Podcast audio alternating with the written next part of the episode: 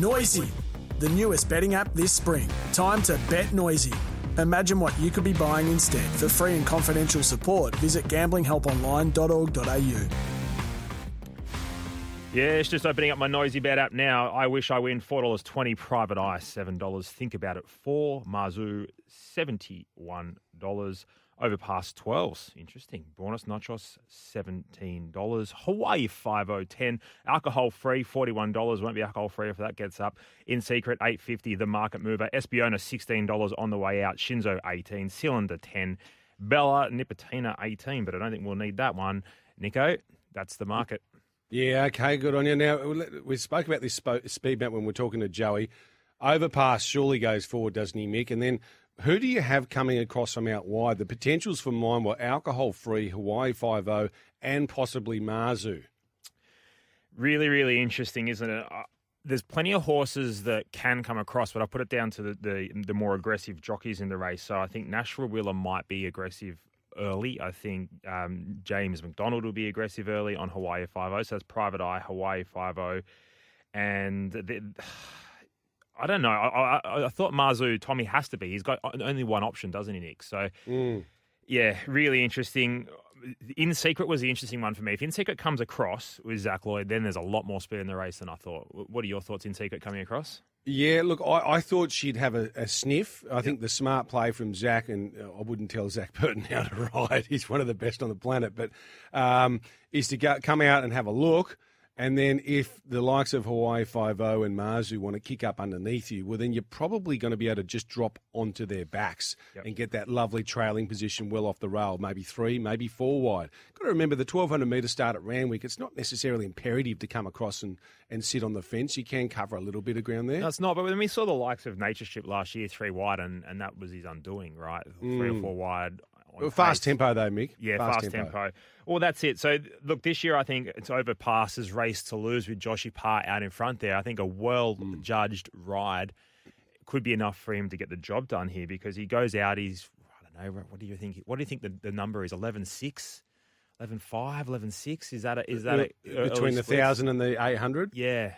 Yeah, I think with Overpass, I've got no doubt that Joshy will try and pinch a breather somewhere. Yeah. I just don't know if he can sustain the speed from barrier to post and beat these horses. But I think if he can get a cheap 200 to 300 metres in the middle stages of the race as they come down the side, then I think he's that sneaky chance to pinch the race up the rise. So it'll just depend on how much pressure is applied. I suspect J-Mac on Hawaii Five-0 though, Mick, I think he'll want to have Overpass in his sights. He'll know he's on the bigger, more robust horse with more natural stamina reserves, and he'll want to make sure it turns into a bit of a war of attrition over the last 200 to 300 metres. So I tend to think that the pace will be on throughout. And speaking to Kieren McEvoy yesterday, he seemed to think that as well. So it was interesting talking to him. He said to me, he goes, this Shinzo's the forgotten horse. He said, like, you take out that last run. And he said he was first up 1,400 metres. He pulled up 2 out of 5 lame, had some feet issues, I think, or leg issues. And he said if you go and watch the replay, not much went right for him as well in the run. He had to he got shuffled back and had to come around them on the turn. So he said, we beat Cylinder home in the Golden Slipper, fair and square. We gave him a start and went past him.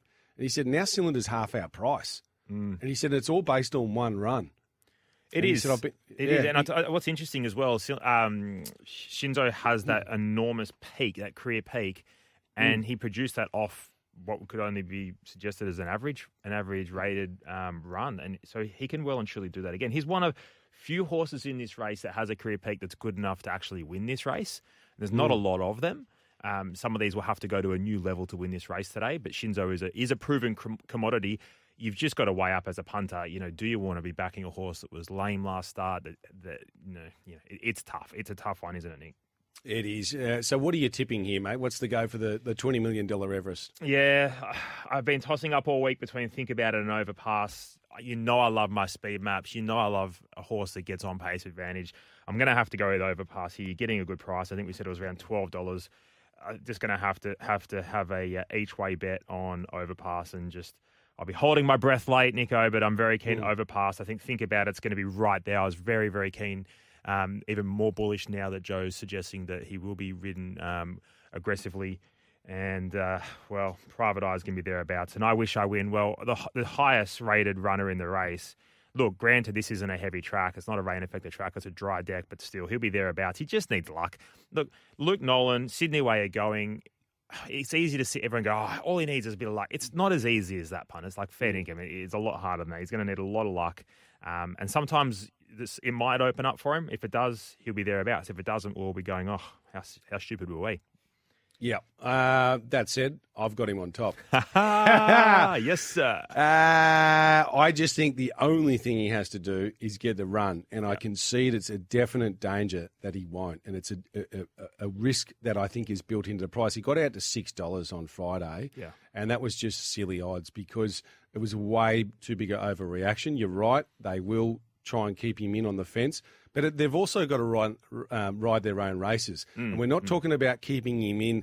He needs to get out from about the 500. If he gets out around then and from barrier one, if they don't go that quick, don't be surprised if this horse is within 2 to 4 lengths of the lead coming to the 600-metre mark. And that's a position that he's not normally in. So I think whilst, yes, there's a potential traffic issue, I think he also, in the run, settles a fair bit closer without having to do much more work, and that's got to count for something, surely. I just envisaged big Dazza Flindell saying, I Wish I Win will need helicopter rescue at the 300.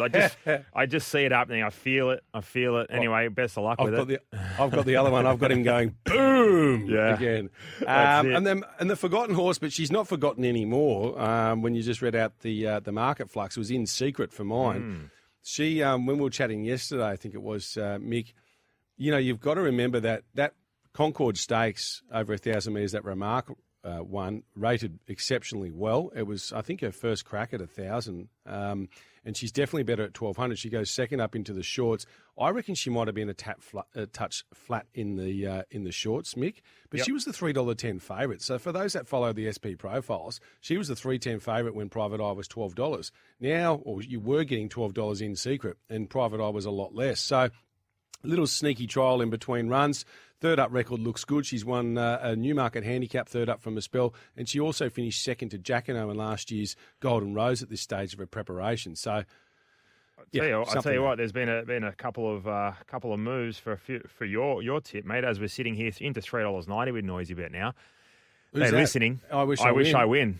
Yeah, the Ashman, the Larry fan club, they've chimed in, punters. Now, I've got a question for you. I want to know, all right, there's probably 11 horses that could win this race. Obviously, Mazu's the one that everyone's penning. Are you sharing that sentiment, Nick? Yeah, look, I think so. He's up against it, isn't he? He was he did over-race a bit there, and he was wide no cover in the shorts first up, so...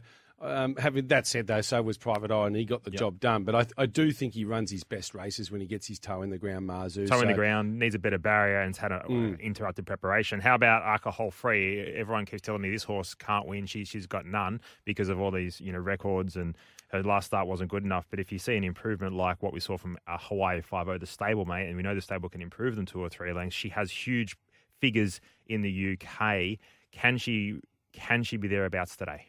Well, she's one that you can't put the pen through. You can't, can you? I'm not backing her, but if you look at her, the time form ratings and any international ratings on this mare, they are very good and good enough to be competitive in an Everest. The question is she going to turn up near her best? The right stable to do it, though, isn't she? Oh, 100%. I mean, there's no stable going better in the country over the last sort of 3 to 6 months than the Waterhouse and Bot stable. They're striking up at around 30%. Their profitability for the punters that are following them is sort of up around 15 to 20%. So the market is starting to catch up now. Their horses are shortening up in the market, so they'll become less profitable to follow, but still training them at that really good strike rate. And he's a big chance too. He's a big boy, Hawaii 5-0. Gay said from the outset, we had her on our second show that we ever did here on the Sydney set, and she was talking about Hawaii 5-0 then.